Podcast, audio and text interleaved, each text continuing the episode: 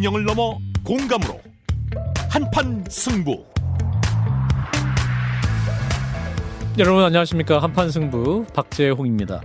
한동훈 법무장관 후보자 딸의 수상 경력과 고1 때 썼다는 논문 전자책과 관련한 언론들이 의혹을 제기하고 있습니다. 한동훈 후보자는 관련 의혹들은 왜곡 과장 보도다라면서 문제가 전혀 없다는 입장인데요. 관련 뉴스 짚어보고요. 안철수 인수위원장의 재보궐선거 출마 관련 뉴스도 잠시 후 1부에서 준비합니다. 오늘 2부는 어린이날 특집입니다. 가수 김창완 씨가 부른 노래 개구쟁이가 그림책으로 새로 태어났는데요. 어, 김창완 씨 직접 만나서 말씀 나눕니다. 그리고 아이들을 위해 이색적인 생태 교육을 시도하고 있는 분이 있습니다. 다 살린다 아가새 돌봄단. 이름이 특이한데 한강생물보존연구센터의 황대인 센터장도 만나겠습니다. 한판 승부 오늘도 진중권 김성회 두 분의 한판 논평으로 시작합니다. 안녕하십니까 진중권입니다. 후반기 원 구성 협상은 원점에서 하는 게 당연하다. 민주당 박홍근 원내대표의 말입니다. 지난해 여야는 올 6월 21대 국회 후반기 원구성을 할 때 법제사법위원장을 국민의힘에게 맡기기로 합의한 바 있는데 그 합의를 깨겠다는 것입니다. 원래 법사위원장은 협치 차원에서 소수 정당에 맡기는 게 불문율이었는데 170석 민주당에서 그 불문율을 깨고 법사위원장마저 가져간 바 있지요. 법사위는 중대범죄수사청 관련 입법을 다루는 핵심 상임위이다 보니 올해 내내 검수 완벽의 한 길로 폭주하겠다는 생각으로 보입니다. 최근 여론조사에서 국민의 52%가 반대하고 33%만이 찬성한 것으로 나타났죠. 그러다가 정권을 잃고도 결국 계속 소수 강경 지지층만 바라보고 가겠다는 것으로 보입니다. 당의 앞날이 심히 걱정되네요. 지금까지 신중권이었습니다.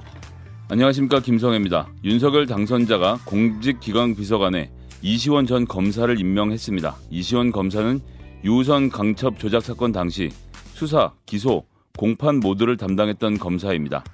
유선 간첩 조작 사건으로 국정원 직원은 처벌됐으나 이시원 검사는 제 식구를 감싸는 검찰 덕이었던지 불기소되었고 정직 1개월의 징계를 받고 끝났습니다. 유성 간첩 조작 사건은 증거 조작, 보복 기소 등 수사권과 기소권을 모두 가졌던 한국 검찰의 대표적 흑역사입니다. 인사는 메시지입니다. 공직기강 비서관에 이시원 전 검사를 앉힌 윤석열 당선자의 메시지는 충성 두 글자인가 봅니다.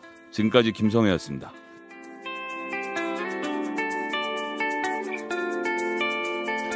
예, 김성혜 소장, 진중권 작가 두 분의 한판 논평을 들었습니다.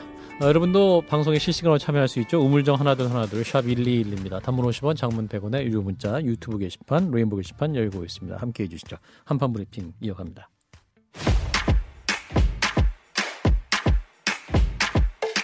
오늘 저녁 놓치면 안 될 뉴스 한판 브리핑. 예, 오늘 한판 브리핑 민동기 평론가와 함께하겠습니다. 어서 오십시오. 안녕하십니까. 모시시고.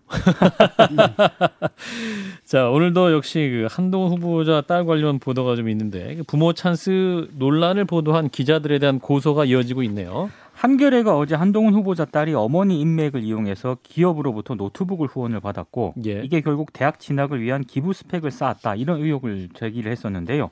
한동훈 후보자 쪽에서 명예훼손 혐의로 한겨레 기자 3명, 보도 책임자들을 서울 서초경찰서에 고소했습니다.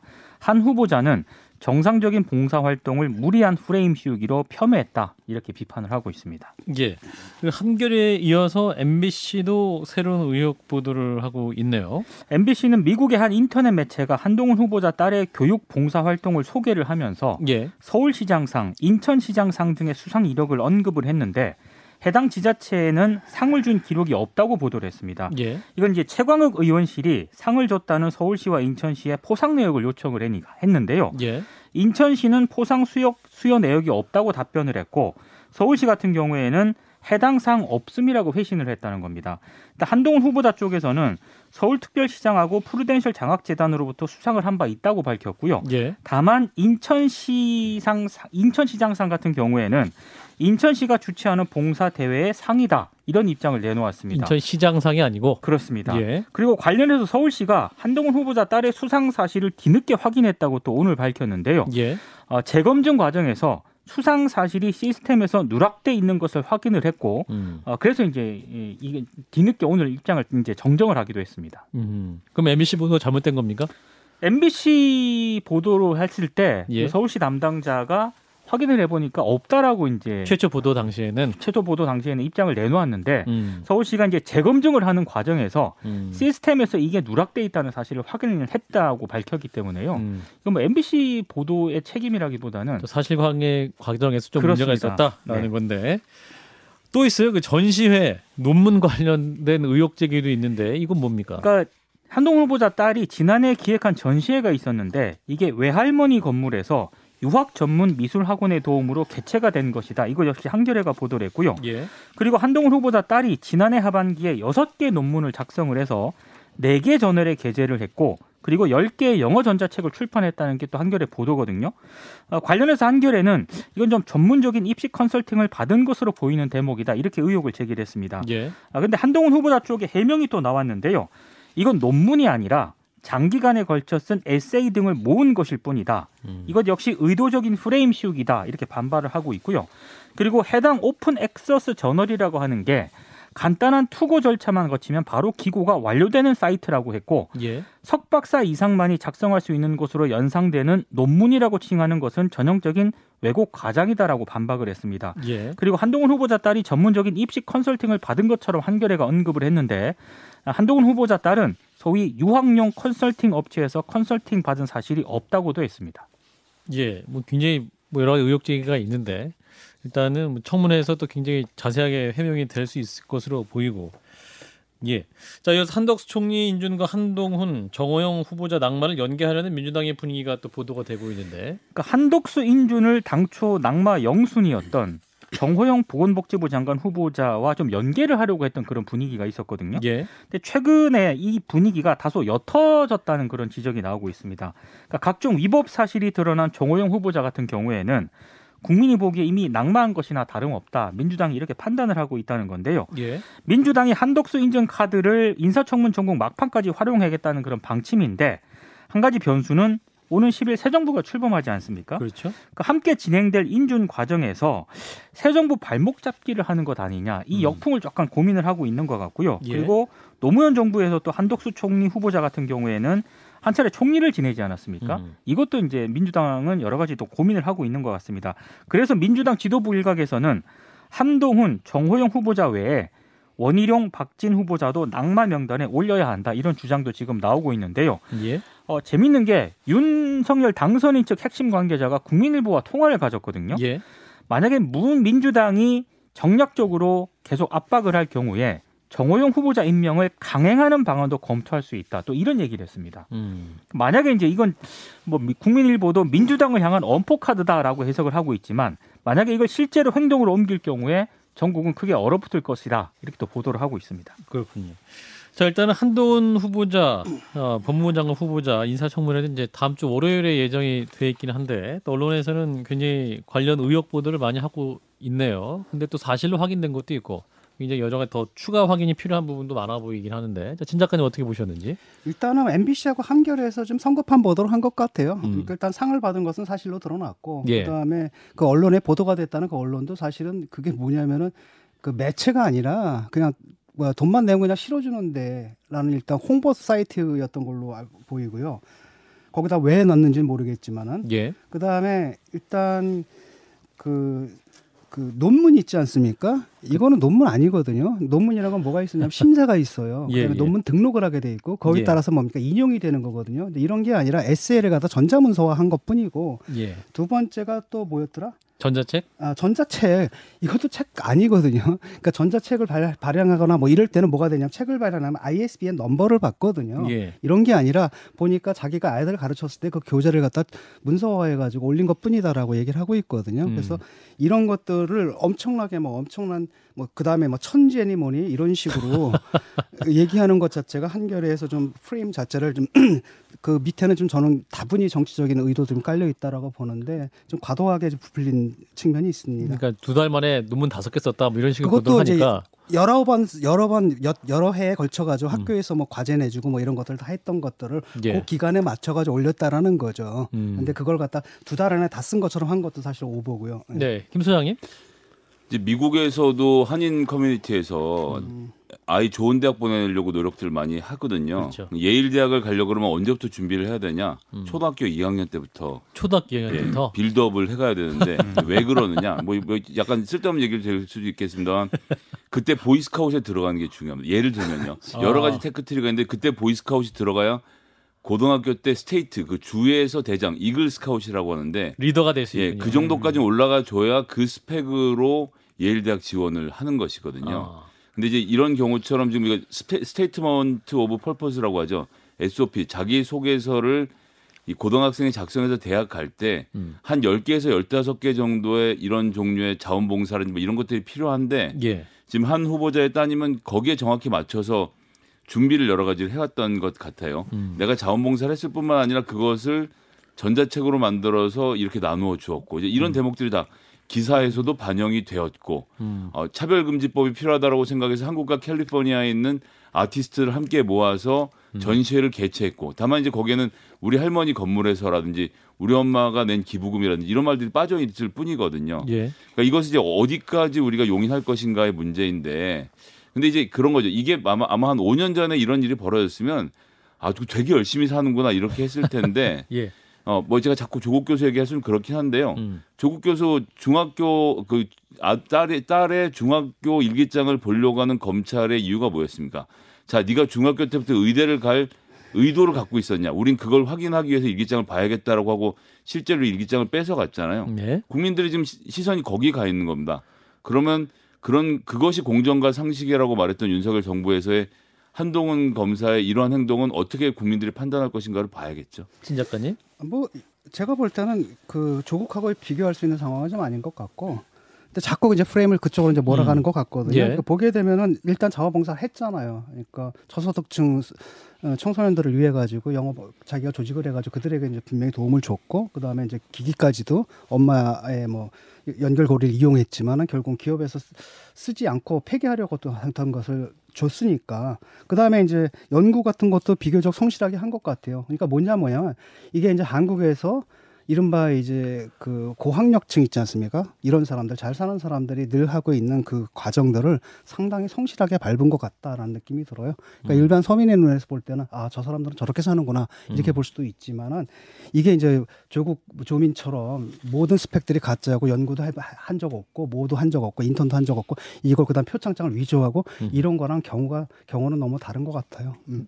예. 그러니까 뭐 대입용으로는 안 쓰지 않았냐? 아직 쓰진 않았지만은 예. 이건 뭐 글, 글로 가는 거죠. 뭐. 그런데 뭐뭐 뭐 그, 렇게들 하니까 이게 뭐 합법적인 것이니까 어떻게 어떻게 하겠습니까? 근데 이제 조국 교수, 그러니까 저도 조국 교수에겐 정말 하고 싶지 않은데 예. 그 경우도 이제 인턴을 70시간 했는데 96시간 했다고 적은 것이 허위라고 해서 유죄 판결문에 들어가 있거든요. 예. 이제 그러니까 국민들은 야 그렇게 엄, 정하게 검증할 거야라고 묻고 있는 대목이 아닌가 싶어서요. 그러니까, 들여다 보겠습니다. 글쎄 모르겠. 동양대 같은 경우 인턴한 적이 없고요. 어, 전혀 없고 어, 그 다음에 저쪽에서도 가서 물물 갈아주고 뭐 이런 것만 좀 했을 뿐이지. 그 다음에 예. 그 논문 같은 것들은 분명 학위 논문 아, 뭐죠? 학, 학술 논문이었고 심사를 받고 그다음에 통, 등재가 되고 이런 것이었거든요. 그래서 이걸 갖다 그 틀을 갖다 무지 어, 무리하게 지금 여기다 뒤집어 씌우려고 하다가 이제 MBC하고 어, 한결에? 한결에서 좀 음. 과잉 보도를 한 것 같아요. 음. 근데 뭐 예, 한겨레는 모르겠는데 MBC 같은 경우는 서울시에서 시상 수상한 적이 없다라고 공문을 보내오니 그대로 보도하는 것은 무리한 보도라고 그러니까 보면 어렵지 않습니까? 크로스 체크를 한번 해야 되잖아요. 당사자한테 여기서 이렇게 얘기를 한다는 할 말이 있느냐라고 물었을 때 왜냐하면은 상을 받은 그 동영상이 이미 1년 전에 인터넷에 올라와 있거든요. 그러니까 그것만 체크해서도 그러니까 서울시장상 받은 거. 네, 서울시장상 음. 받은 거. 저도 음. 봤습니다. 그걸 찾아봤습니다. 예, 뭐 일단은 또 청문회 과정이 또 계속 예정돼 있고 언론의 후속 보도를 좀 보도록 하죠. 자 그리고 총리 인준과 논란의 후보자 낙마 두 개를 연계하겠다. 이 부분은 어떻게 보세요? 아, 이건 뭐 하는 짓인지 모르겠어요. 그러니까 물론 정치적으로 그렇게 할 수 있겠지만은 그렇잖아요. 청문회다라는 게 이 사람이 적격인가 부적격인가 뭐 그것만 따지면 되는 거거든요. 어. 그런데 이걸 갖다 연계를 해가지고 그러면 이 사람 빼주면은 저 사람은 적격인데도 어, 뭐 낙마를 시키거나 아니면은 뭐 부적격인데도 붙여주거나 음. 이건 청문회 취지랑 맞지 않지 않습니까? 이걸 너무 노골적으로 얘기하는 건 좀 그런 것 같아요. 은근슬쩍 음.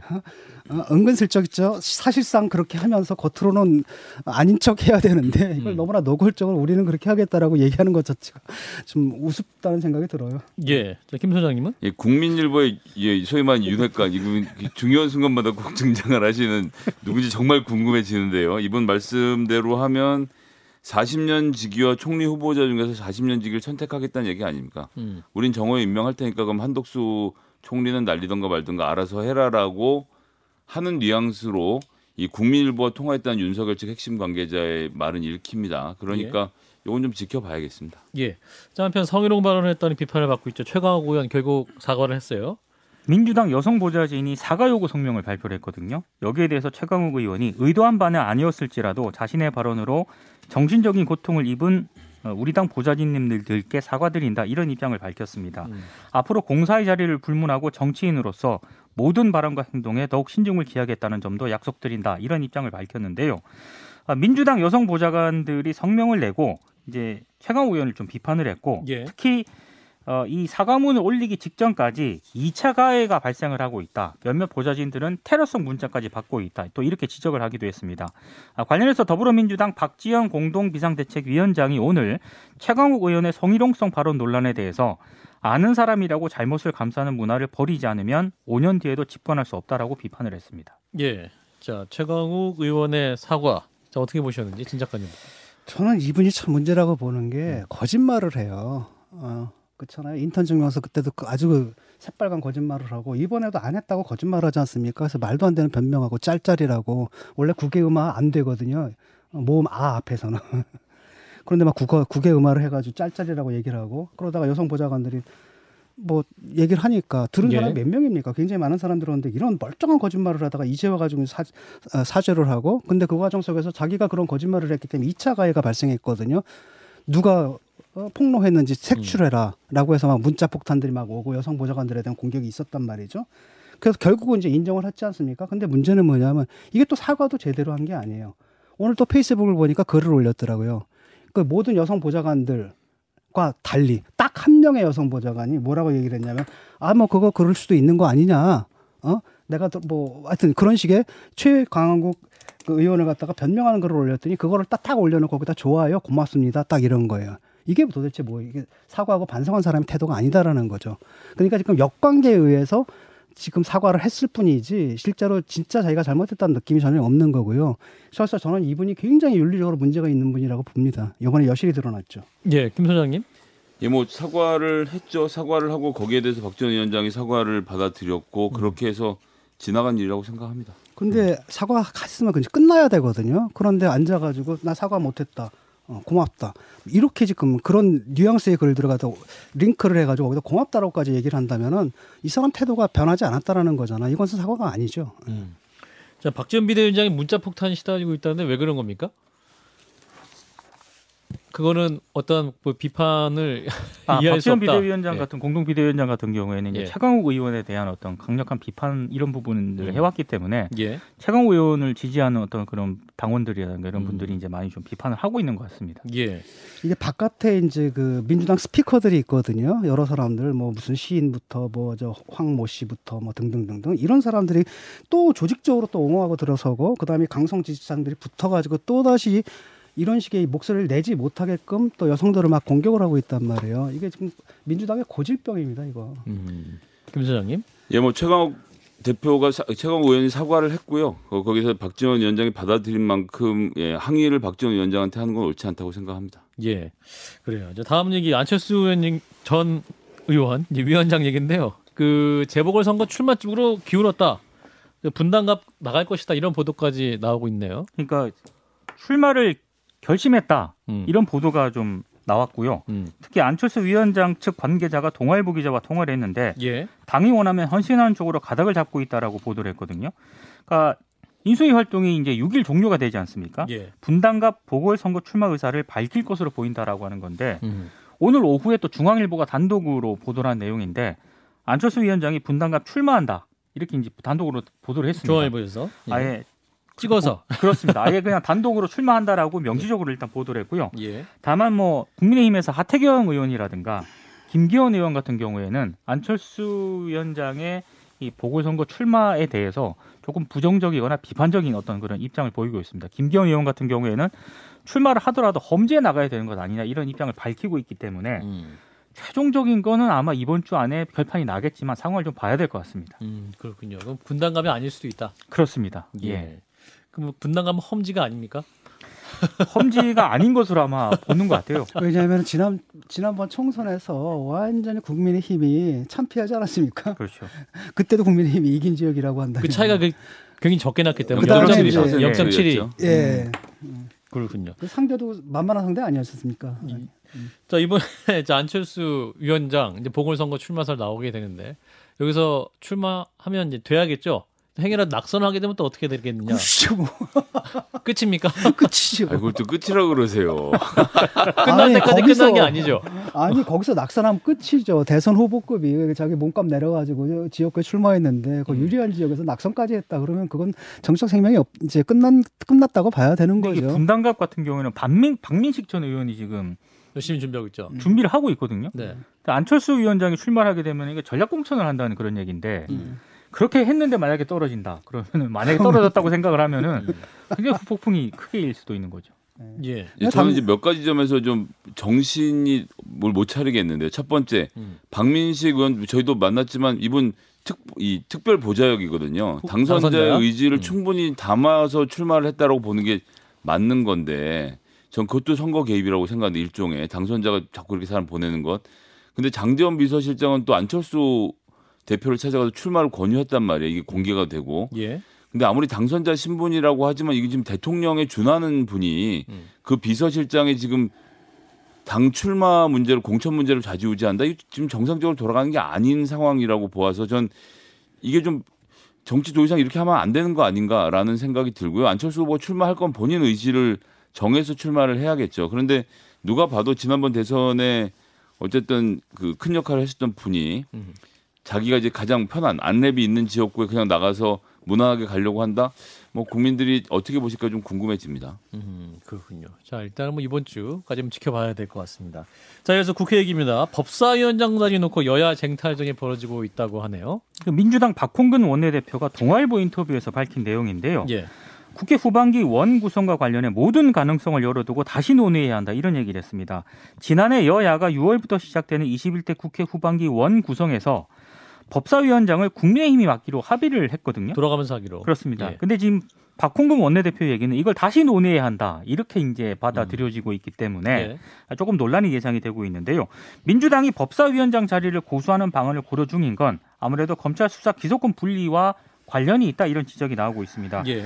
국회 사법개혁특별위원회에서 이른바 그 중수청 설치안을 마련을 하게 되면 법사위를 거쳐서 이제 국회 본회의를 통과해야 되지 않습니까? 예. 근데 만약에 국민의힘이 법사위원장을 맡아서 지연 전략을 만약에 쓰게 될 경우에 1년 6개월 뒤에 중수청 출범을 통한 검찰 수사 기소권 분리가 어렵게 될 수도 있기 때문에 그래서 박홍근 원내대표가 동아일보 인터뷰에서 이렇게 입장을 밝힌 것 아니냐 음. 이런 얘기가 지금 나오고 있습니다.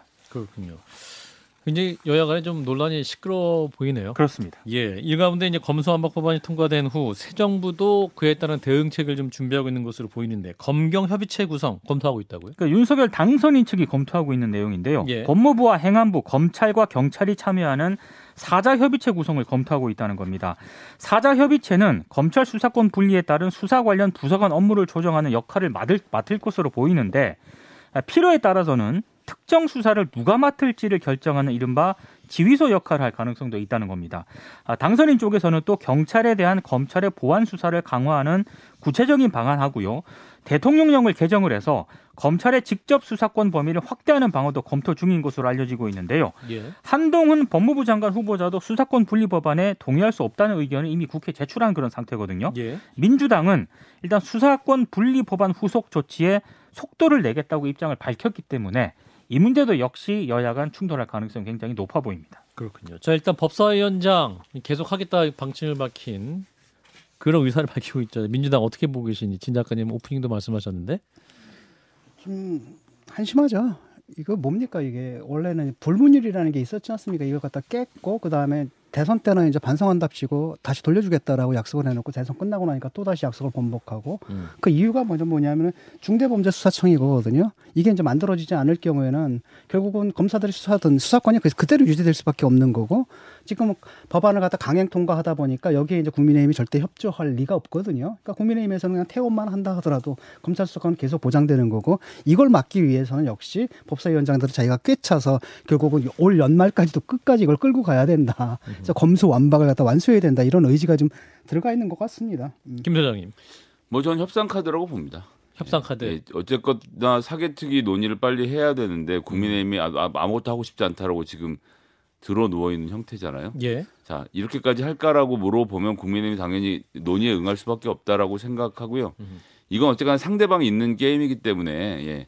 국민의힘이 동의를 못 얻고는 뭘 한 발도 진전을 할 수가 없거든요. 예. 서로 삿바 잡고 있는 중이기 때문에 조금 더 지켜봐야 된다라고 말씀드리겠습니다. 예, 그리고 이제 차기 정부에서 그 대통령령을 개정해서 검찰의 직접 수사권 범위를 확대하는 방안도 검토 중이다라고 전해주셨는데 이거는 가능한 얘기입니까? 전 기우라고 봐요. 왜냐하면 그러니까 이게 밖에서 보실 때는 그러니까 법 체계에 대해서 고민을 많이 하지 않는 분들이 볼 때는 야그 대통령 마음대로 시행령 막 늘리면 되지라고 음. 하지만 우리나라 법 체계가 그렇게 되어 있지 않고요. 예. 일단 대통령령을 실제로 보면요. 부패 범죄는 다음 강목의 죄라고 해서 음. 가항부터 카항까지 굉장히 세부적으로 정해 놓았거든요. 근데 이걸 아무런 이유 없이 카담에 타, 파, 하를 막 늘린다? 이 대통령이라도 할 수 없는 일입니다. 이건 법제처에서 그렇게 대, 이 법의 맞, 취지에 맞지 않는다는 이야기 당연히 할 수밖에 없고요. 중을 등으로 바꿨다라고 해서 윤석열 당선자 마음대로 늘릴 수 있는 그런 구조는 아니기 때문에 저는 적절한 수준에서 이루어질 거라고 생각해서 오히려 그 문제보다는 수사권 지금 뭐 나누는 얘기 하겠다고 하지 않았습니까? 그 예. 그 부분에서 논의가 잘 이루어져서 음. 예. 물리적으로 좀 잘 수사권이 분리가 됐으면 좋겠습니다. 예, 진 작가님.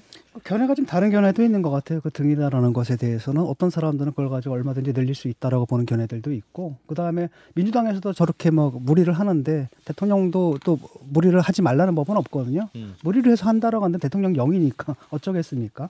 그런 부분들이 있겠고, 이게 이제 문제인데 중대범죄수사청이다라는 게 이게 만들어져도 지금 공수처 보세요. 그 완전 빈손이잖아요, 그냥 빈손인데 이런 거예요. 그 메뉴를 딱 만들면 갑자기 거기서 무슨 호나우드가 생깁니까? 아니잖아요. 팀이랑 FBI를 만든다 그래가지고 거기서 갑자기 수사 인력이 생기는 건 아니거든요. 예. 결국 이게 제 기능을 하려면 수사를 좀 할 줄 아는 특수부 검사들이 와야 되는데 예. 또 보니까 검사들이 거긴 또 안 가려고 할 거라는 거예요. 지위라든지 이런 것 때문에. 라고 한다면 사실 공수처 외에도 또 하나 이제 중대범죄수사청이 있는데 정말 호수아비 같은 조직들이 막 있어가지고 도대체 이 수사를 어디다 맡겨야 되는지 그러니까 한동안은 수사의 혼란과 그다음 수사의 공백이다라는 게 꽤 오랜 기간 이어질 거라는 겁니다. 보통 보니까 제대로 수사 그 역량을 갖추는데 한 넉넉 잡아야 한 10년 정도는 기다려야지 이게 우리 형사부장까지 역임하셨던 김경진 전은 저희 방송에 자주 나오시는데 예. 그분이 하신 말씀 제가 들어보니까 자기는 수사청 가겠대요. 그리고 그러려는 검사들이 그러니까 수사가 너무 좋아서 그거 아, 넘어가는 감사가 음. 되게 많을 것이다라는 의견을 김경진 의원은 내시더라고요. 근데 이제 문제는 뭐냐면 그랬을 경우에 또 거기 가는 사람들이 누구였냐면은 그 특수부에 있었던 그 사람들이거든 수사 좀 할 줄 아는 사람, 이런 수사를 해왔던 사람들이고 능력 있고 경험 있는 사람들이란 말이죠. 라고 했을 때는 도대체 뭘 하려고 이 검찰 저는 그렇게 가는 게 맞다고 어. 생각하고요. 장장 5년, 10년은 그 검사들이 그렇게 되겠지만 10년만 지나면 수사만 했던 사람, 기소만 했던 사람이 물리적으로 분리가 되기 때문에 이건 장기적으로 봐야지 당장 내년에 뭐가 이루어질 거라고 생각하지 그러니까 않습니다. 지금 검사가 갖고 있는 문제점들을 검찰이 갖고 있는 문제점들을 앞으로는 이제 그 조직이 갖게 될 거라는 거죠. 예, 10년 있으면 해결이 되겠죠. 음. 기소는 못 하니까. 이 70년 동안 문제가 있었는데 뭐 10년, 20년이라고 뭐 예, 뭐 일단은 관련 논의는 앞으로 국회에서 계속 될 것을 보이고 어떤 문제점이 있을지는 또 나중에 함께 논의해 보면 좋겠습니다. 자, 오늘 함께 해 주신 분 민동기 평론가였습니다. 고맙습니다. 고맙습니다. 예, CBS 라디오 한판 승부 함께 오고 계십니다. 2부는요 어, 어린이날 특집으로 예, 구성했습니다. 이 가수 김창완 씨가 부른 그 노래 개구쟁이가 그림책으로 새로 태어났다고 합니다. 어, 김창완 씨를 모시고 직접 그림책에 대한 이야기 나눠보고요. 한강생물보존연구센터 황대인 센터장과 함께 아가새 돌봄방 프로젝트 얘기도 함께 나눠보겠습니다. 잠시 후에 뵙죠.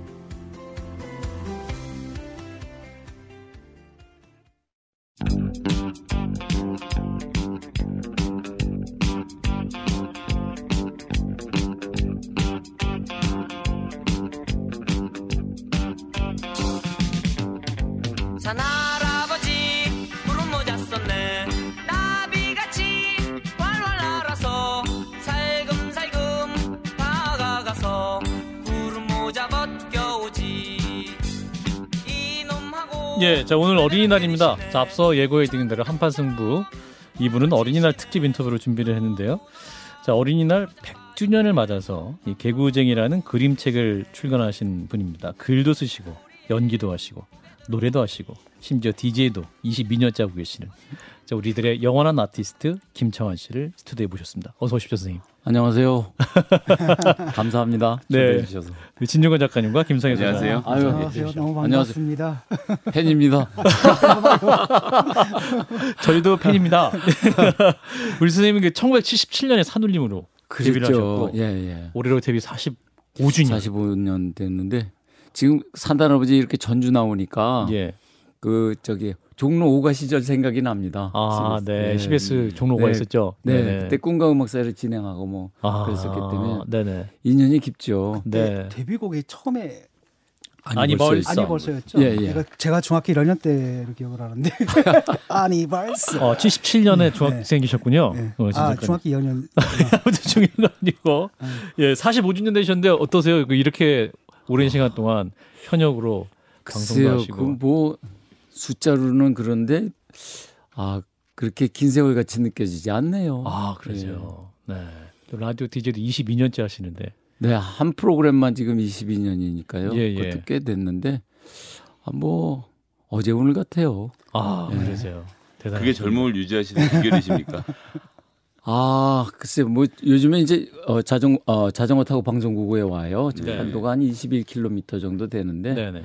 그것도 뭐 어쨌든 건강해야 하니까 그것도 어 특히 아침 방송이라 좋았던 것 같아요. 네. 예. 일단 무조건 일찍 일어나셔야 되고. 일찍 일어나죠. 6시 반이면 일어나요. 네. 음, 그 전날 또 굉장히 기초교 상을 규칙적으로 예, 요새도 좀 약간 절제를 하셔야 돼요. 아, 어제만 빼고. 아, 어제, 어제만 빼고. 예, 예. 아, 예, 네. 예. 자, 오늘 이제 모신 이유기도 한데 어린이날을 맞아서 음. 또 아이들을 위해서 선물을 들고 나오셨어요. 이제 개구쟁이 그림책을 출간하셨어요. 예. 저희가 이제 들고 있는데 직접 책 설명을 좀 우리 선생님께서 해주실까요? 책 예. 설명 그냥 뭐 저희 그 개구장의 그 노래에 네네네. 담겨 있던 그 표지를 어, 책 표지를 그냥 썼는데요. 선생님이 디자인하셨던 예, 거죠? 예. 제가 직접 네. 크레파스를 그린 거예요. 이야. 근데 저도 어, 사실 그 원화가 집에 있는지는 몰랐어요. 네. 근데 어, 찾아보니까 있더라고요. 예. 고스란히 어, 액자에 담겨 있었어요. 그래서 아하.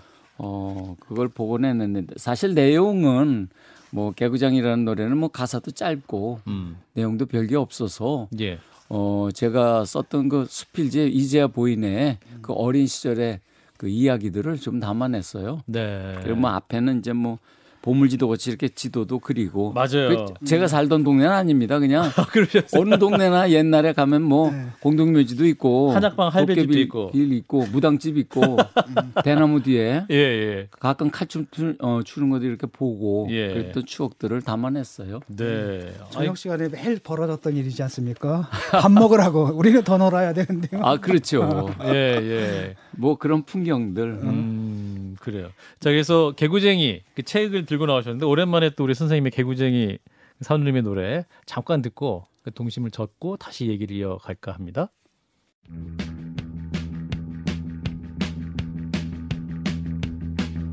우리 같이 놀아요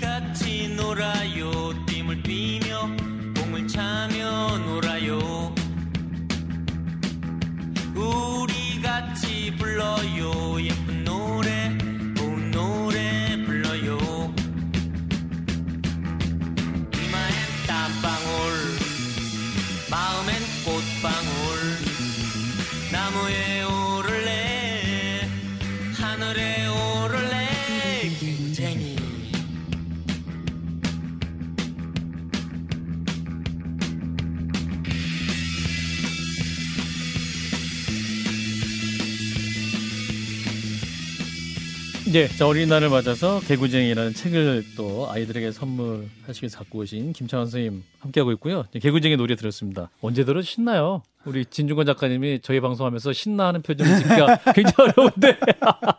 이 노래 작곡이 누구셨나요? 작곡이 접니다. 아. 와. 그 당시에 뭐 저- 어, 게- 저희가 이제 어 아니벌서를 발표를 하고 난데 사실 그 1, 2집 발표할 때 쯤에는 음. 1972년 뭐 그러니까 막 18, 17, 막 이럴 때 작곡됐던 노래들이 음. 많았어요. 아. 예. 근데 그걸 발표하고 나니까 야 이거 우리가 그냥 기성 가요 흉내 낸 거 아닌가? 음. 왜냐면 사실 애인도 없고 음.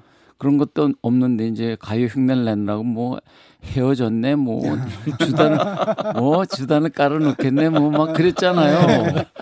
그게 좀 민망하더라고요. 예. 그래서 이제 아 그 앨범 나오자마자 바로 아 이러지 말고 진짜 우리 속에 담긴 노래를 만들어야 되겠다. 음. 그리고 동요를 아 동요가 아니라 이제 그런 노래를 만들었는데 이제 그 겨우 동요풍의 노래가 나온 거예요. 그게 개구쟁이 앨범이었어요. 예. 원래 동요를 의도한 건 아닙니다. 동요를 의도한 건 아니고요. 음. 근데 의- 그때 감, 어, 원래는 제가 작, 이런 노래를 작곡하려고 했던 것도 아니고 음.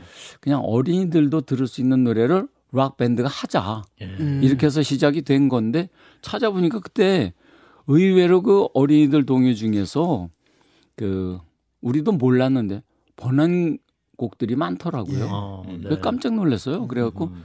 아 이렇다면 우리가 만들어 보자 그랬던 거죠. 제가 옛, 아주 옛날에 우리 형님이신 김창훈 선생님 인터뷰하셨던 걸 어디서 봤던 기억이 나는데 네. 작곡을 어디서 배웠냐라는 질문이 있었는데 그 네. 제가 그 답변을 보고 좌절을 했던 기억이 나요. 이게 뭐라고 답변하셨냐면 음. 아니 작곡은 고등학교 때 음악 시간에 화성을 배우지 않느냐.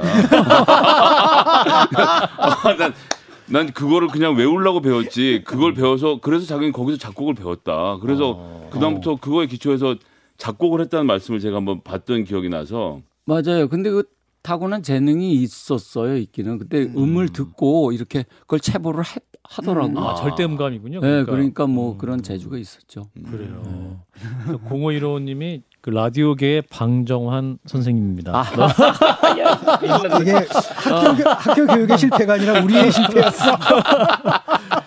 너무 친숙해서 만나면 아는 체할 것 같다고 아, 청취자 예, 예. 또 글을 주셨는데 자책 얘기를 다시 해보면 이제 작가의 글에서 이런 대목이 있네요. 어린 시절에 두고 온 게 너무 많다. 음. 다시 챙기러 돌아가려니 길이 멀고 가던 길을 가자니 자꾸 돌아보게 된다라고 아, 예. 쓰셨는데 어떤 의미였을까요?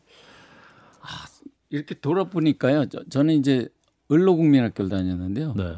그 학교 주변에 이제 그 뒤에 고아원도 있고 뭐 그 언덕 넘어가면 이제 구, 어, 국립묘지였어요. 네. 흑석동이었는데 음. 그래갖고 다녔는데 진짜 고양이처럼 맨날 다니던 길만 다녔던 거죠. 음. 그러고는 이제 뭐 어른이 돼버린 거예요. 예. 사실 못 가본 길이 얼마나 많은지 지금 돌이켜 보니까 그 이제 서원에도 썼지만은 어 우리가 어 놓고 온 거, 어, 어린 날 놓고 온 것에 대해서 예. 이, 이 책을 바친다. 음. 어, 그런 얘기를 했는데요.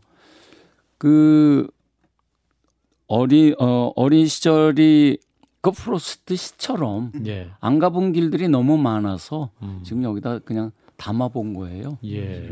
그렇군요. 근데 그 문장에 너무 여운이 많아서 그래서 선생님께 질문을 드려봤고요. 예. 책에 보면 이제 엄마의 밥 먹어 얘기가 굉장히 많이 나옵니다. 그래서 어릴 때 참 여전히 많이 듣고 또 요즘 요즘도 자라 뭐. 예, 자라 예. 안 자죠. 전 엄마 말 말씀 듣고 9시 꼭 잤는데. 아 그런가요? 예. 아 그랬어요? 아, 예. 와나 어. 들어와서 밥 먹어라. 노느라고 이제 바빠가지고 밥도 거르고 막 놀다가 이제 가면은 이제 엄마가 밥을 또 남겨주잖아요. 근데 네. 하필 또 그날따라 또 라면이었어. 그러면 이제 퉁퉁 부른 거 그거 먹던 기억들. 요즘은 밥을 줘도 잘 안 먹지만 과거에는 그래도 이 밥이 굉장히 큰 의미가 있는 거 아닙니까 삶에 있어서? 생명이죠. 예, 밥. 어, 밥 먹어라. 음, 밥 먹어라. 밥은 어떻게 보면 요즘엔 진짜 밥상머리였어도 식구들이 이렇게 옹기종기 모여서 먹기 그렇잖아요. 그렇습니다. 근데 그 뭐 밥상머리 아니면 이제 밥상 예절이 있고 예.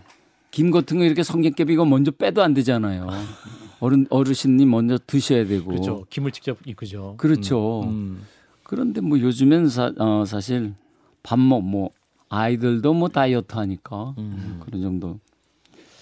또 밥이 밥이 주는 그 정겨움이 또 따로 있는 것 같아요. 엄마나 뭐 음. 이런 어떤 단어처럼 음. 뭐 그런 정서들을 좀 담아 보려고 했어요. 네. 책 보신 분들이 또 어떤 반응 많이 글쎄 아직은? 뭐 반응까지는 아니고. 아 그런가요? 네. 예, 그 책 보니까 그 아이들에게도 어떤 이야기든 좋다라고 네. 이제 반응을 보여 달라고 또 출판사에 엽서도 아, 동봉돼 예, 예. 있더군요. 그래서 많은 아이들이 또 이 책을 보고 기뻐하고 또 동심을 더 근데 누리면 좋겠어요. 그 그건 바람인데 사실은 어 아이들한테 혹시나 좀 또 어른으로서 뭐 강요하는 것 아닌가 음. 이런 우려도 없지 않아요. 또 음. 이런 정서를 강 어, 강제하면은 음. 안 좋은데 이런 생각도 없지는 않습니다. 아, 너무 너무 너 진짜 그 라떼는만 찾는 거 아닌가 아. 이런 생각도 하고. 그 말씀마저 따뜻합니다. 그 인터뷰하신 거 보니까 선생님께서 그 아이들한테 좀 미안한 마음이 많다 하셨어요. 아 정말 미안해요.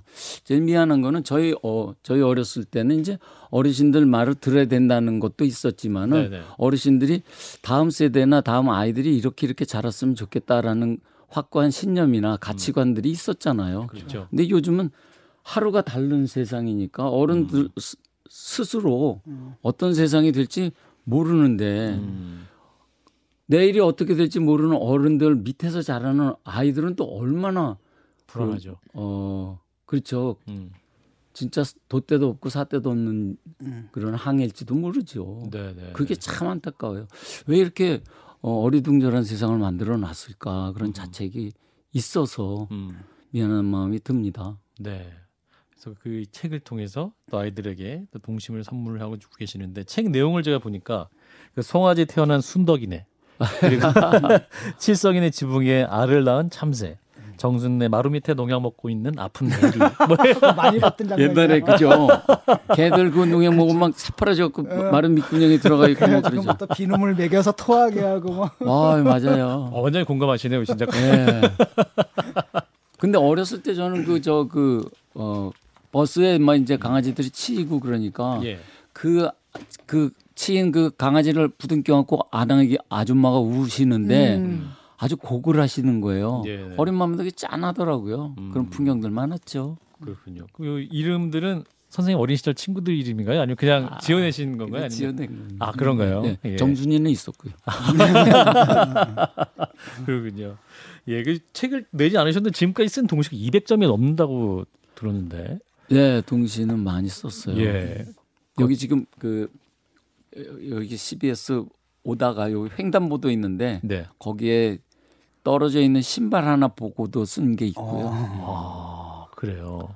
네, 신발 한 짝 떨어져서 울고 있는데 아무도 안 쳐다보네 뭐뭐 음. 이런 글이 있어요. 아, 그러니까 삶을 보시면서 다 시상이 떠오르시나 봅니다, 선생님.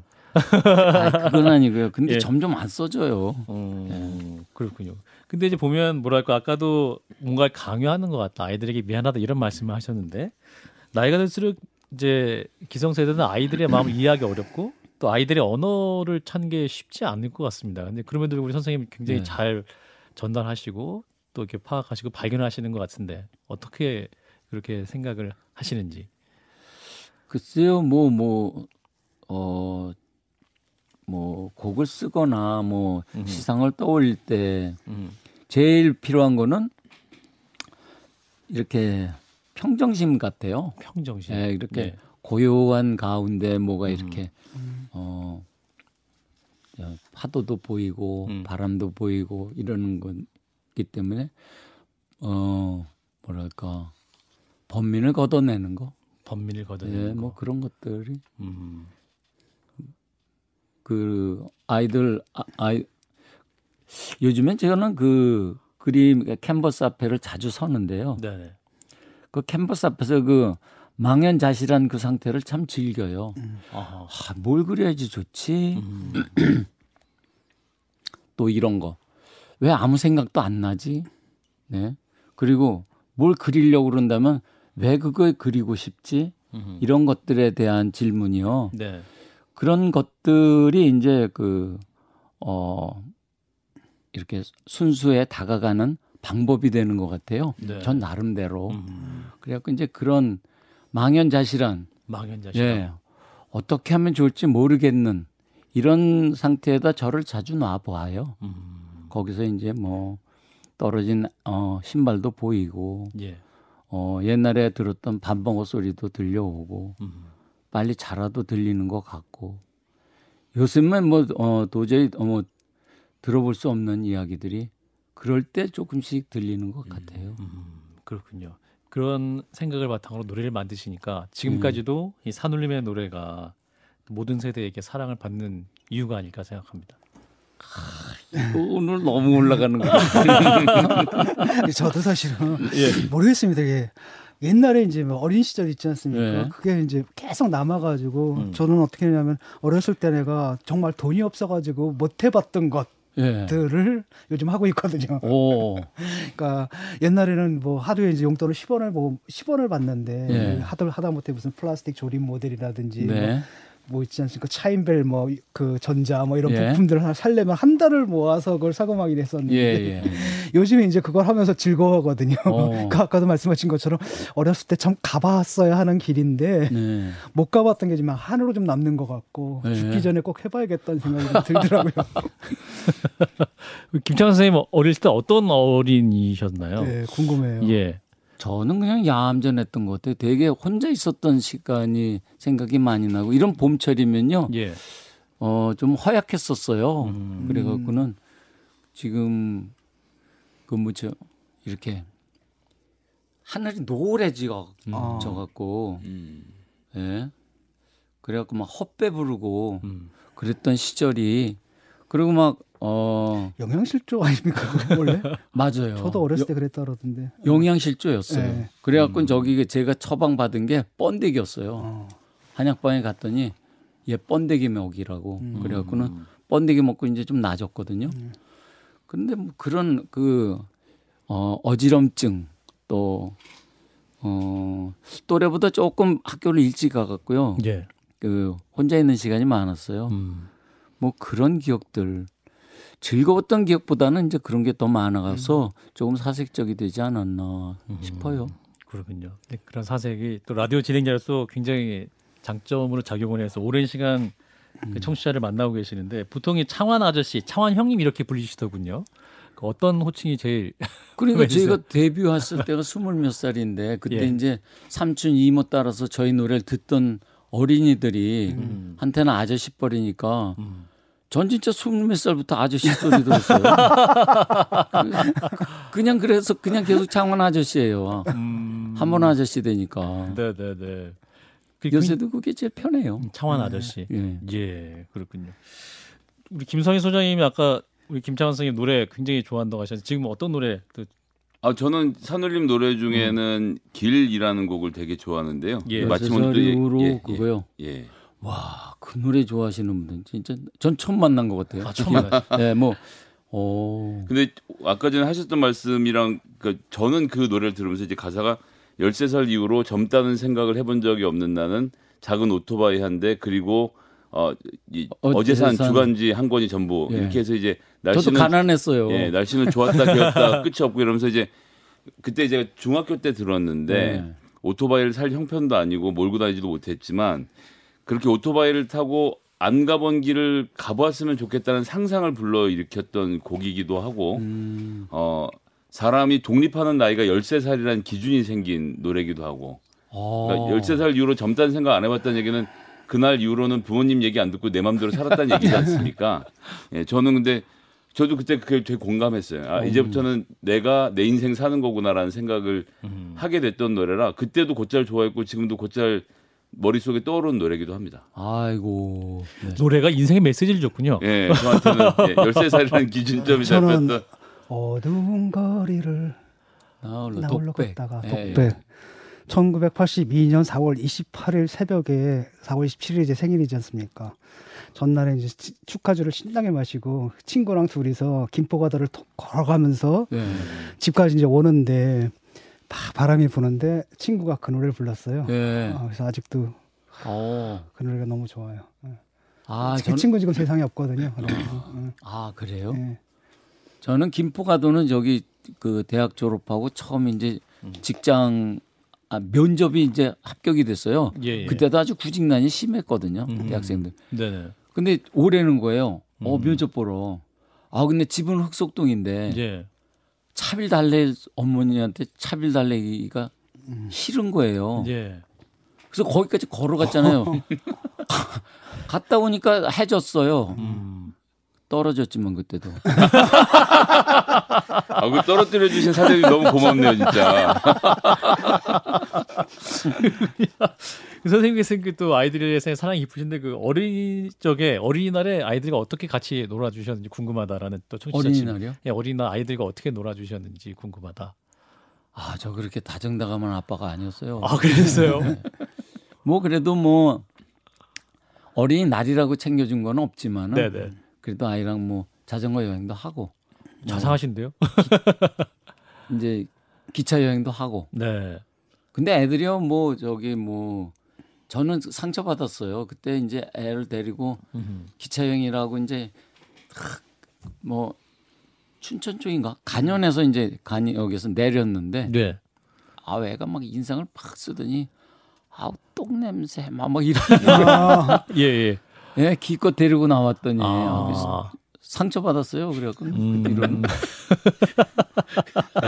역시 그 좋은 아빠가 되긴 굉장히 힘들군요. 힘든 것 같아요. 예, 오늘도 수많은 조, 아빠들이 어린이날을 맞아서 많이 상처를 받고 좌절을 하고 예, 지금도 보니까 오다 보니까 아빠들 애들 손, 아 애들 손 잡고 유모차 끌고 많이들 다 나오셨더라고요. 예. 뭐다 자기 시대에 자- 가장 좋은 것을 주려고 하는데 음. 문제는 뭐그 시대가 지난 거죠.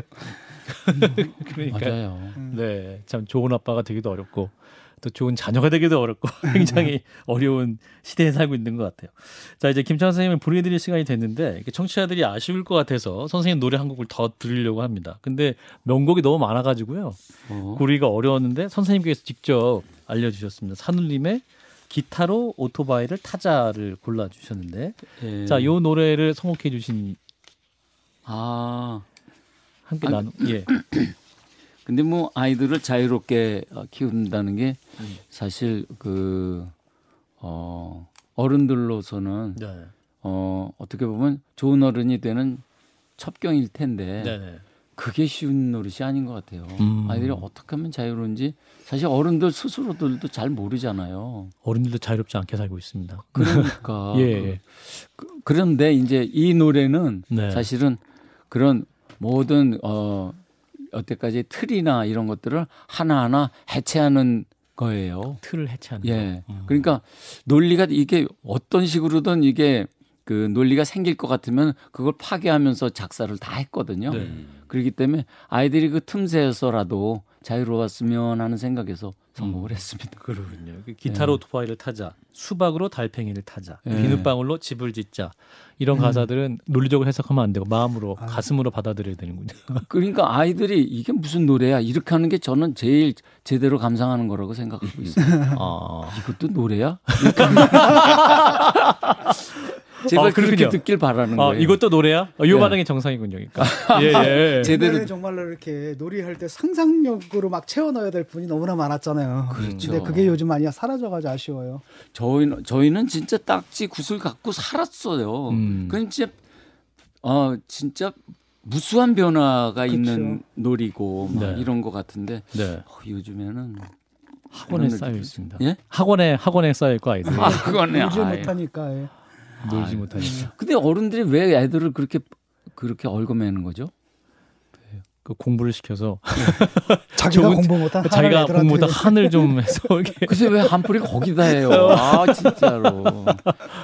그러니까 아이 저는 아이들한테 뭐 이렇게 예. 어, 아이들이 더 행복하길 바래서 이제 그러겠죠. 네네. 근데 그것보다는 어른이 먼저 스스로 행복해지시고 음. 아, 네, 지금 뭐 이런 개구제나 이런 거 보면은 음. 아이들한테 권하기보다 예. 스스로가 어린 시절로 돌아가셨으면 하는 생각이에요. 아, 굉장히 좋은 말씀이네요. 그러니까 어른들이 행복하고 예. 어른들이 동심을 회복하면 예. 함께 있는 아이들도 행복할 것이다. 그렇죠. 네. 자, 우리 김창완 선생님의 노래 기타로 오토바이를 타자 이 노래를 들으면서 선생님 여기서 인사를 하고 보내드려야 될 것 같습니다. 네. 영원한 개구쟁이 가수 김창완 씨였습니다. 고맙습니다, 선생님. 고맙습니다. 아이 감사합니다. 감사합니다. 고맙습니다.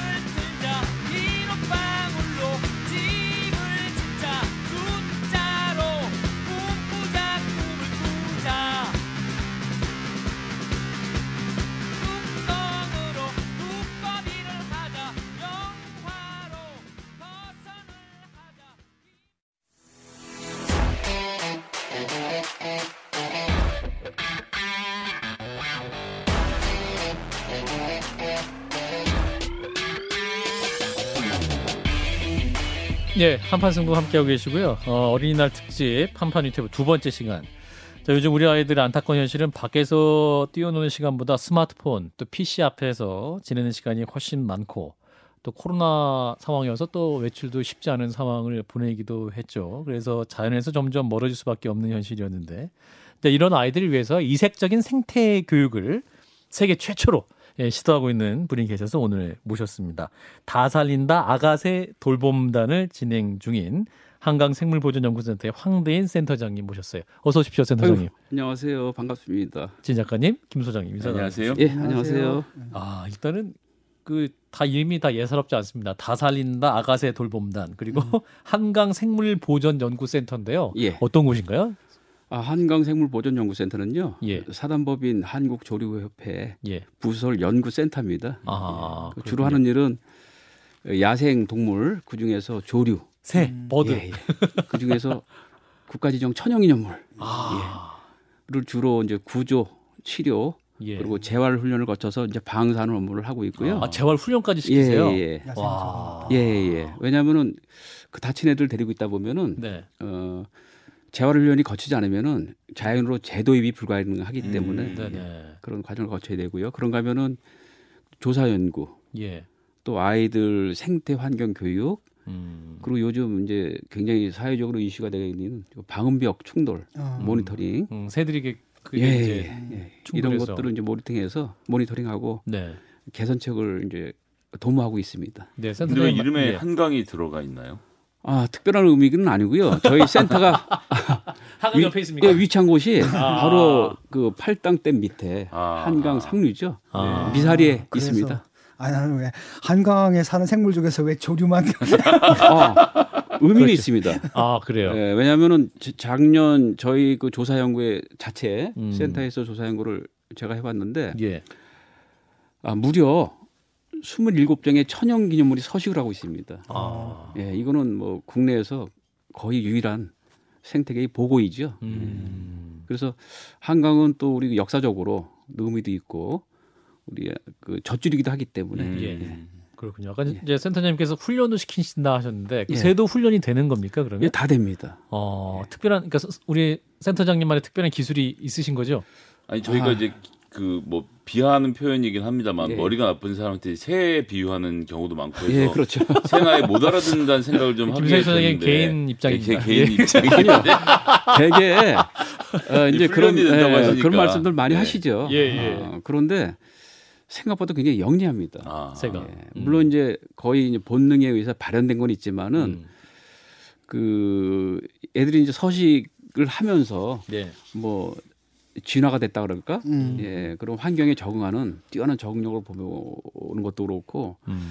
이렇게 관찰을 해다 보면 야 얘가 지금 새가 맞나 아. 할 정도로 굉장히 머리가 좋습니다. 음. 그 옛날에 왜 까치 있잖아요. 까치가 이게 개구리 같은 거 잡아다가 나중에 먹으려고 이렇게 나무에 걸, 걸어놓고 예, 예, 잊어버려가지고. 예, 예. 이렇게 마른 그 마른 개구리가 막 나무에 걸려 있고 그랬죠. 예, 예. 음. 이제 주- 주로 그 떼까치라는 새가 어, 그런 일을 많이 하는데요. 네.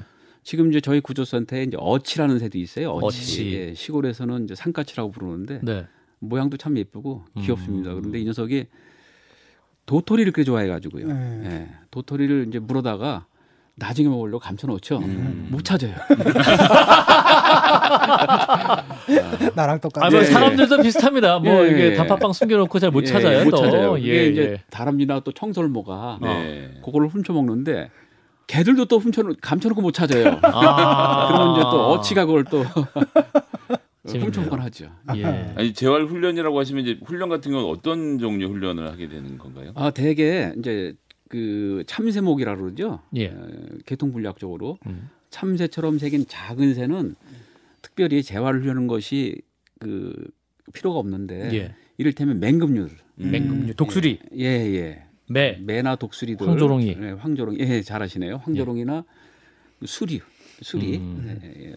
이제 우리가 얘기하는 수리부엉이나 올빼미 예. 이런 과의 동물들은 다른 동물을 포식을 하기 때문에 음. 예. 예, 모든 신체적 기능이 음. 항상 압도해야 되니까 네. 얘들이 이제 한 번 다치고 나면은 사람처럼 이제 가골 뼈가 굳는 시간도 필요하고 네. 굳는다 치더라도 평소처럼 이렇게 모든 것이 활성화 안 되니까 음. 그거를 이제 활성화 시켜주는 과정 훈련이 필요하죠. 음. 그래서 그 과정을 어, 거쳐야만 자연에서도 포식을 하고 살 수 있으니까. 음. 그렇게 그렇게 방사를 하지 않습니까? 예, 예. 그런데 그 후에 정말로 애들이 정말 적응을 잘해서 살아가고 있는지 이런 것들이 예, 저희가 모니터링 합니다. 아, 이게 가능한가요, 모니터가? 예, 예, 가능, 가능합니다. 아, 그렇군요. 그래서 선생님 SNS를 보니까 최근에 한남동에서 서울 예. 한남동에서 주민들을 괴롭히고 있던 큰 불이 까마귀 아, 예. 신고를 받고 출동을 하셔가지고 이거 본 것 같아. 그 까마귀를 막 지나가면 예, 예. 불안당이라고 표현하셨어요. 그 까마귀가. 나- 예, 예. 그러면 그런 까마귀들 지금 까마귀 교육시키신 장면이 지금 사진으로 유튜브 나가고 있는데 굉장히 까마귀가 온순해졌어요. 예, 예. 선- 선수 알아보죠, 선수. 아 그렇습니까? 새들도 선수를 알아봅니까? 예, 예. 아, 머리에 지금, 아, 저건 뭐냐면요. 예. 인터뷰하고 있는데 예. 전 선생이 저한테 기선제압하려고 까마귀가 예, 머리 와서 쫓, 쫓고 있는 거예요. 쪼아요. 어. 아프잖아요. 근데 저희들은 하도 당하니까 신경도 안 쓰거든요. 아. 여기서 이제 이제 압도된 거죠. 제 예. 기를 탁 죽이는 예. 아, 그럼 기가 죽습니까? 예. 공격을 했는데 공격 안 예, 먹히면 전혀 뭐 않고. 어, 어 이건 뭐지?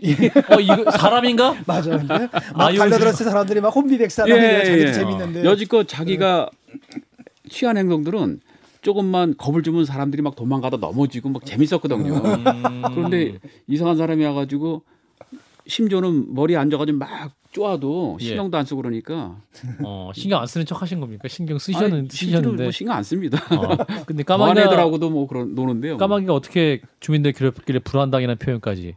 아, 이 녀석들이 이제 가 보니까 예. 동네 꼬마들이나 그 동네 주민 아주머니나 아저씨들이 예. 그 까마귀가 있는 곳을 피해서 다녀요. 아. 예를 들면은 저희 이제 어렸을 때 네. 학교 다니 통학길에 보면 나쁜 형들이 저기 있고 그러면은 돈 피해서 뺐을, 다니잖아요. 예, 돈 뺐을까봐 그렇죠. 피해 피해상이죠. 뺏겼고. 예, 예. 어 피해 가듯이 동네 주민들이 그러고 계신 거예요. 아. 이제 그러면서 또 재밌는 거는 네. 끔찍히 유해해요. 또 까마귀를. 아, 아, 사람들이. 걸어서 잘못 때린 거구나. 예.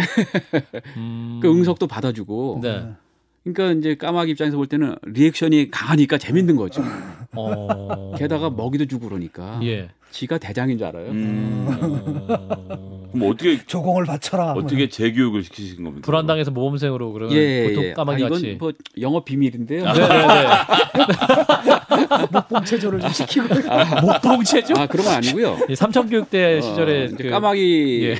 과에 속하는 동물들은 예 굉장히 영역성이 강해요. 영역성 예, 그래서 내 땅이다. 예 자기 지역에 다른 동료가 오면은 그냥 두질 않거든요. 아 근데 이런 애들은 그 사람으로 얘기하면은 그 정을 조금 못하는 친구예요. 그래서 무리 생활을 못하는 아. 네, 그런 애들이거든요. 이럴 때는 기존에 음. 무리 생활을 하고 있는 어. 예, 규칙을 엄하게 지키고 있는 그런 무리하고 합류시켜 놓으면은 예. 기가 팍 죽죠. 음. 아 사회생활을 배워야 돼요. 배워야 됩니다. 어. 그리고 거기서 꾸준하게 개들하고 어울리다 보면은 뭐 물리기도 하고 예. 핍박도 받고 어. 압박과 서름에서 오랜 시간 견디죠 이제 음. 그러면서 체득을 하게 되는 겁니다. 아, 놀랍네요. 아 이거 영업 비밀인데. 아, 사회화 과정을 시키는 거네. 그러니까 어떤 예. 그새 새 사회 속에서도 예, 예. 그렇군요.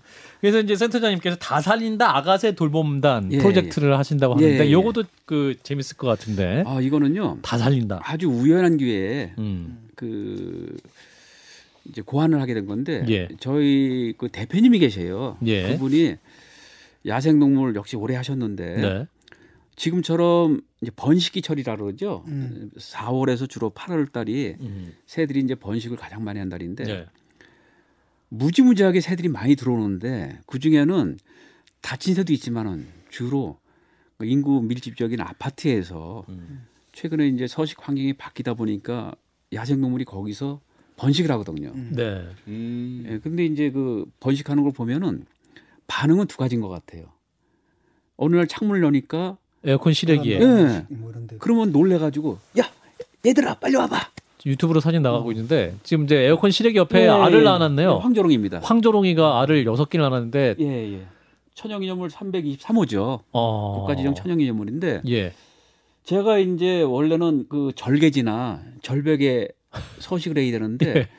이제 그런 것들이 다 환경이 바뀌면서 환경이 안 좋아졌으니까. 예, 예. 음. 대도시 이제 저런 밀집 지역이 들어서니까 나름 지금 또 저것도 절벽에다가 나를 낳은 거예요. 그렇죠, 나름은. 입장에서는. 음, 아파트 그리고 앞에 절벽에 보시면요 개활지입니다. 음. 개발지. 아, 네, 개활지. 개활지. 네, 그렇죠. 그러니까 먹이 활동하기가 굉장히 용이하고 아하. 실제로 저런 곳에서는 들쥐류가 많이 살거든요. 오. 주식이죠. 아.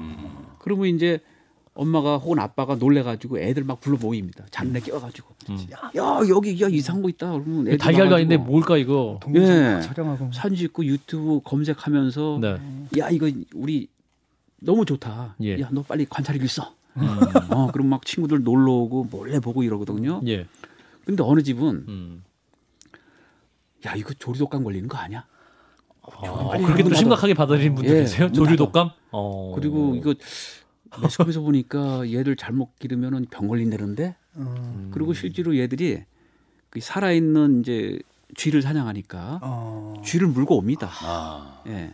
뭐 이렇게 보면 좀 끔찍한 부분도 있죠. 음. 그러니까 이걸 갖다 버려야 되는데 밤에 비- 소위 얘기하는 비닐봉들이었지 까만 비닐봉다리 네네. 담아가지고 아파트 입구 화단에 이제 버린다든가 어. 아. 새끼 조차도요. 아, 황조롱이 새끼 같은 거를. 예, 예. 어. 그리고 황조롱이 외에 저기 그 어치, 어. 까치, 물까치, 음. 뭐 딱새 무수히 많습니다. 이런 새들이 이제 있는데 그거를 갖다 버린 분도 많이 계셔요. 아, 이제 어렸을 때 그 솔개가 쥐를 잡아먹은 걸 봤는데 그렇죠. 머리가 이렇게 있고 그다음 중간에 등뼈만 있고 꼬리만 딱 있는 거 보니까 끔찍하더라고요. 예, 충분히 합니다. 어, 음. 자 그러면 이제 아이들이 등교하다가 예. 혹은 친구랑 놀다가 뭔가 싶어가지고 꿈틀거리니까 보겠죠. 음. 막 애들이 막 절규하고 뭐 그러니까 그 실제로 이렇게 우리 베란다에 새들이 둥지를 틀었다 이런 신고가 많이 많이 들어옵니다. 들어오나요? 예, 오늘만 해도 26건이 26건이 들어왔어요? 지금 마리수는 좀 오늘 5시 기준으로 해가지고 음. 아침부터 아침 오늘 출근은 좀 일찍 했는데 예. 어, 한 38마리 아하. 아기 새들이요. 아기 새들이. 그때 정답은 뭡니까? 어쨌든 내가 딱 열어봤더니 거기 있어요. 예, 라고 예. 했을 때 어, 정답이 뭡니까? 올바른 행동은. 아 이제 이거죠 뭐. 한강 얘들아 이리 와라. 아, 얘들아, 같이 이리 와라. 예, 어, 우리 집이 얼마나. 좋으면 얘들이 어, 왔을까. 어. 그리고 얘들이 살만한 곳이 옛날처럼 없지만은 음. 그래도 우리 집을 택한 거는 너무 고마운 거 아니냐. 음. 관찰 일기 쓰고 음. 친구들 불러다가 사진 찍고 음. 이렇게 해보자라는 것이 예. 따로 그게 보살필 옛날에- 필요는 없고 그냥 놔두기만 하면 그렇죠. 왜냐하면 그 부모세가 있기 때문에 아, 예. 다 보살펴 주니까. 공간과 시간만 헤아리를 해주면은 예. 자기들이 다 알아서 합니다. 음. 오래 아. 있으려도 있지 않습니다. 아. 길어야 한 45일, 안만 길어야 아. 그럼 다 독립해서. 예 나갑니다. 나가고 이따금씩 한 번씩 찾아와요. 아 그래요? 굉장히 반갑죠 이제. 어, 아. 그리고 그 인터벌이 점점 길어지면서 이제 없어지는. 각자의 예, 길을 자유로 가는군요. 갔다가 음. 이듬해 또 올 수도 있고요. 아, 또 음. 나오러. 예, 예. 그런데 이제 그렇게 유기 되는 아가새들이 굉장히 많거든요. 음. 음. 일단 센터로 가져오는데 사람하고 비슷하게 일령이 어릴수록 태어난 지 어린 애들은 자주 먹여줘야 되거든요. 음. 음. 먹이도 뭐냐면 이제 곤충을 주로 먹으니까. 예. 음. 그럼 저희 그 재활관리사 선생님이 세 분이 근무하시는데 네. 뭐 이제 주 이틀을 쉬, 쉬셔야 되니까 네. 그럼 거의 두 분이 근무하셔요. 두 분이 저희 식구까지 다 합해서 음. 밤새도록 해도 물리적으로 시간이 맞질 않는 거예요. 음. 그래서 살리려고 데려왔는데 오히려 굶겨 죽일 수밖에 없는 일들이 너무 많은 거예요. 음. 이건 도저히 있을 수 없다라고 해서 예. 그 이제 다 살린다 아가새 돌봄단 프로젝트가 그러면 이거를 이제 자율적으로 이러한 것을 그 자원봉사 같이 이렇게 새를 살리거나 뭐 네. 그 부활 돕는 그런 활동을 의미하는 겁니까? 예, 예? 그렇죠. 음. 지금 이제 최근에 와서 네. 이제 그 부모님들도 그렇고 아이들도 네. 음, 어떤 교육에 대한 이제 패러다임이 많이 바뀌었잖아요. 생태 교육. 음. 예, 예. 생태 교육이요. 그래서 탐조 활동을 하는 친구들이 굉장히 많습니다. 새를 탐구하는. 예. 예. 그러니까 이제 가족 단위로 아. 굉장히 좋은 일이죠.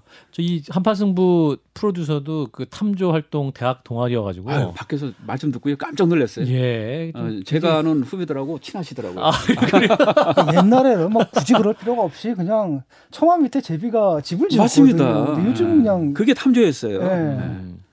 그래서 어, 어떤 분들이 참여 신청을 하십니까? 이? 대개 이제 그 자연에서 네. 탐조 활동 하시는 분이 대부분이고요. 예. 또 이제 그 집에서 음. 이렇게 개인 단위로 음. 가족이 외출하는데 아이가 학교를 가는데 음. 새가 새 집에서 떨어져 가지고 음. 이제 있는 애들이 있을 거 아니겠어요. 그러면 급하니까 데려다 온단 말입니다. 데려다 와서 먹이를 주다 보니까 얘가 정이 붙은 거예요. 흥분해요. 그 예, 흥분이죠. 제, 제비가 딱 예. 다리가 부러져서 그거를 예, 예. 키워준 그리고 거니까. 딱히 이거를 뭐 구조센터에 연락한다는 그런 생각도 별로 없고 잘 자라고 있으니까 네. 그래서 키우다 보니까 정도 들고 음. 나중에는 이제 방사를 하는데 막 네. 울면서 울면서 정이 들었으니까 음. 그런 경험들이 있는 가족들이 많이 있습니다. 아 그래요. 음. 예. 그 전문적으로 좀 더 배워보고 싶어서 예, 이 예. 프로젝트에 참여하기도 하는 것이고. 예, 그리고 일단 그 생명을 살린다는 것은 그 원초적으로 아름다운 일이니까 음. 거기에 이제 참여하시겠다는 분들이 의외로 많으셨죠. 음, 그렇군요. 그러니까 아가새 돌봄단인데 그럼 네. 이게 이제 직접 키우는 장면이 지금 화면에 나가고 있어요. 예, 예. 핀셋으로 아, 그러네요. 아가새에게 먹이 주고 있는데 예. 근데 저것도 새들도 보면은 예. 야가 가지고 먹던 놈이 계속 그렇게 자리 바꾸면서 먹는 경우 맞아요, 맞습니다. 우리 저 옛날 진 교수님이 아주 정확히 많이 아시네요. 많이 해보신 것 같아요. 제비 옛날에. 보면은 예, 그래 좀 예. 얄미워가지고 예, 예. 와, 저저 새는 무슨 새입니까? 지금 아, 화면 나가고 있는, 있는 거는요. 하얀 새. 예, 솔부엉이 새끼입니다. 솔부엉이. 예, 여름철 새고요. 솔부엉이가 지금 진짜 일반 가정 주택 베란다에 저렇게 아니요, 번식은 안 하고. 번식을 안 하고. 쟤는 이제 그 숲에 예. 수동성이라 해가지고 나무 구멍이라든가 아. 이런데 이제 번식을 하는데 네네. 또 벌목들을 많이 하잖아요. 아 나무가 없어지니까. 수각기라 그래가지고 예, 예. 벌목하는 과정에서 얘들이 이제 유기가 되는 거죠. 그러면 음. 그 뜨지 있는 분들은 멀리서도 전화를 하셔요. 음. 그러면 저 지역에 이제 로컬마다 있는 그런 구조센터하고 연계해서 저희들이 연계를 해주고 예. 직접 가는 경우도 있는데 음. 솔봉이고요. 예. 아, 아까 그 조만한 그 빨간 애 아이는 딱새. 딱새. 예. 아, 야, 이게. 직경 1cm밖 1cm밖에 안 되는 아래에서 저렇게 새가 나와서 예, 거네요. 예, 예. 새들마다 또 먹는 게 좀 다르지 다르죠. 않나요? 이제 거의 이제 여름철 새들 음. 어 이제 새끼 때는 거의 90% 이상이 해충입니다. 아, 벌레들. 그렇죠. 어. 예. 그리고 이제 성조가 되면은 예. 나무 열매나 네. 곡식 같은 걸 먹으면서 음. 이제 종파 종자 산포를 하죠. 여기저기 다니면서. 어. 그래서 저희가 저쪽 건너산에 한 번도 나무 심은 적은 없잖아요. 예. 근데도 여전히 풀을 수 있는 것은 음. 새들의 역할이 결정적이죠. 음. 그럼 다 살린다 아가새 돌봄단 가족 단위로 참여를 하는 건데. 예, 가족 단위입니다. 그럼 이분들이 그러면 센터에서 알을 가져다가 이제 갖다가 부화시켜 주십시오 해서 부화시킨 다음에 자기들이 가정으로 가져가서 키우는 이런 예. 아예 과정이죠. 아닙니다. 그럼 어떻게 되는 거예요? 아 부화는요 예. 굉장히 그 고대의 기술이고요. 음. 어 대개 아파트에서 발견된 것은 네. 알도 있지만은 살아있는 새끼들이 대부분이거든요. 음. 그 새끼들이 신고를 받으면은 예. 혹은 가져오면은 저희가 일정 기간 이제 사육을 하죠. 음, 음. 그래서 그 안정권에 들면은 음. 그때부터는 먹이를 더 많이 먹거든요. 네. 근데 물리적으로 적은 인원이 수백 마리의 새를 케어를 할 수가 없는 거죠. 그렇죠. 그래서 가정들이 분양하는 방식으로 이렇게 아, 하는 분양은 아니고요. 분양은 위탁 사육. 위탁, 예. 위탁 사육. 예. 그걸 하려면은 이제 일정 시간에 일정 그 전문 교육을 좀 받아야겠죠. 음. 그래서 저희가 야생조리 생태학을 먼저 공부를 하고요. 어, 전문가들 초빙해서 네. 그 다음에 수의학.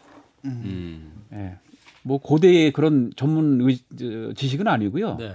새를 다루고 생명을 다루려면은 그 어느 정도의 우리 저 어머니들이 할머니들이 아기 아팠을 때 응급처치할 수 있는 그런 의학적인 지식 이런 거 하고요. 또 그 다음에 제일 중요한 거는 실제로 어떤 새가 어떤 방식으로 먹이를 줘야 되는지 음. 또 분변은 어떻게 처리하고 또 인수공통 감염병에 대해서 어떻게 음. 대처를 해야 되는지 이런 교육을 받고 수료한 분에 한해서 네. 음. 저희들이 심사를 거쳐서 예. 그분들한테 이제 위탁 사역을 맡기는 겁니다. 그럼 며칠이나 위탁을 하게 되나요? 음, 굉장히 긴 줄 아는데요. 네. 아, 차- 아까 말씀드린 참새목 같은 작은 새들은 음. 길어야 열흘입니다. 일년에 아. 열흘. 그리고 황조롱이 같은 좀 중형, 음. 좀큰 새들은 길어야 30일. 아. 그러니까 전 가족이 30일 정도만 고생하시면은 생명도 살리고. 그래도 그 시간에 또 들정은 다 들 텐데. 그러니까요. 네. 그래서 어 이제 이소라 그러죠. 사람처럼 적당히 자라면은 네. 이제 독립할 시기가 옵니다. 예, 헤어져야죠. 예, 그 시기가 되면은 저희 센터에 반드시 다 가져와야 됩니다. 아. 왜냐하면은 자연 적응 훈련을 또 시켜야 되거든요. 음. 이런 프로젝트를 통해서 센터장님께서 의도하시는 거랄까요? 좀 아이들에게 뭘 좀 가르쳐 주고 싶은 예, 마음이 예. 있을 것 같은데. 지금 이제 최근에 그 과도한 그 디지털 디지털, 예. 네. 인터넷, 예, PC, 예. 스마트폰. 그것이 뭐 꼭 나쁜 건 아니지만요. 네네. 과도하게 이제 훼손된 그런 것들이 많아서 아이들이 대개는 그 생명에 대한 이런 거나 생태 환경 이런 거에서는 저희 어렸을 때부터 체득하지 못하고 사는 것 같아요. 음. 그래서 모든 것이 이제 어렸을 때부터 교육이 중요하고요. 음. 또 모든 사회적인 이제 이런 문제들은 생명을 경시하는 데서 오는 것 같아요. 네. 그래서 이 아가 세대를 돌보면서 많은 심성도 좋아지고 그죠? 또 음. 어, 기르면서 아가새가 폐사하는 경우도 덜어 있죠. 음. 그러면은 그것도 살면서 꼭 겪어야 될 문제 아니겠습니까? 삶과 죽음의 문제. 그렇죠. 학교 앞에서 병아리 사다 네, 맞습니다. 막 며칠 울고 불고 그렇죠. 이런 과정을 통해서 아이들도 성숙하고 음. 그리고 결국은 이제 그 푸른 숲을 그래서 도시민들이 또 녹색 인프라를 음. 그래, 이렇게 도모하는데 굉장히 큰 역할을 할 거라 생각해서 음. 이 프로젝트를 수행하게 된 겁니다. 그렇군요. 이번에 결과가 좋게 되면 예. 더 확장하실 예, 거라고 예. 예. 지금 이 프로젝트는 저희뿐만 아니라요. 예. 이것이 어찌 보면은 자연 생태, 자연 과학의 예, 그런 문제이기도 하지만은 한편으로는 지금 집에 가면은 되게 그렇잖아요. 아빠는 아빠대로, 엄마는 엄마대로, 아이들은 핸드폰 보고 그러지 않습니까? 다 뺏어버려야 돼요. 예. 그거 곤란하고요. 와이파이를 끊어버리는 거 아니에요? 옛날 옛날에 우리 보고 만화책을 뺏어야 된다. 맞아, 맞아. 저 많이 뺏겼습니다. 아 그러셨군요. 예. 그 이제 그 돌봄단을 같이 프로젝트를 가족끼리 하면서 네. 먹일 주면서 가족 간의 결정력도 생기고 음. 그래서 이게 어찌 보면 사회 과학적으로도 어디로 연락하면 됩니까? 참여하고 싶은 분들. 어, 저희 센터입니다. 아, 예, 그렇군요. 저기 인터넷에 예. 한강 생물 보존 연구센터라고 치면은 음. 제일 위에 나오게 돼 있습니다. 음. 한판 승부 듣고 신청합니다 하시면 더 무대해 주십시오. 예. 아, 오늘 너무 재밌었는데 벌써 보내드릴 시간이 돼서 예. 여기까지 말씀드리겠습니다. 자, 함께 해주신 분 한강생물보존연구센터의 황대인 센터장님 고맙습니다. 아유 감사합니다. 이런 귀한 자리 불러주셔가지고 예 고맙습니다. 마무리합니다. 진 작가님 그만둔 재빈 다 어디로 갔을까요? 그만둔 제비는 김 소장님. 예, 바구니 밑에 쌀 넣고 참새 잡던 기억 나는데 그만둔 참새는 또 어디로 나갔을까요? 한 번도 못 잡았어. 나. 아, 못 잡았습니다. 자, 오늘 여기까지입니다. 박재웅이었습니다. 한판 승부. 그-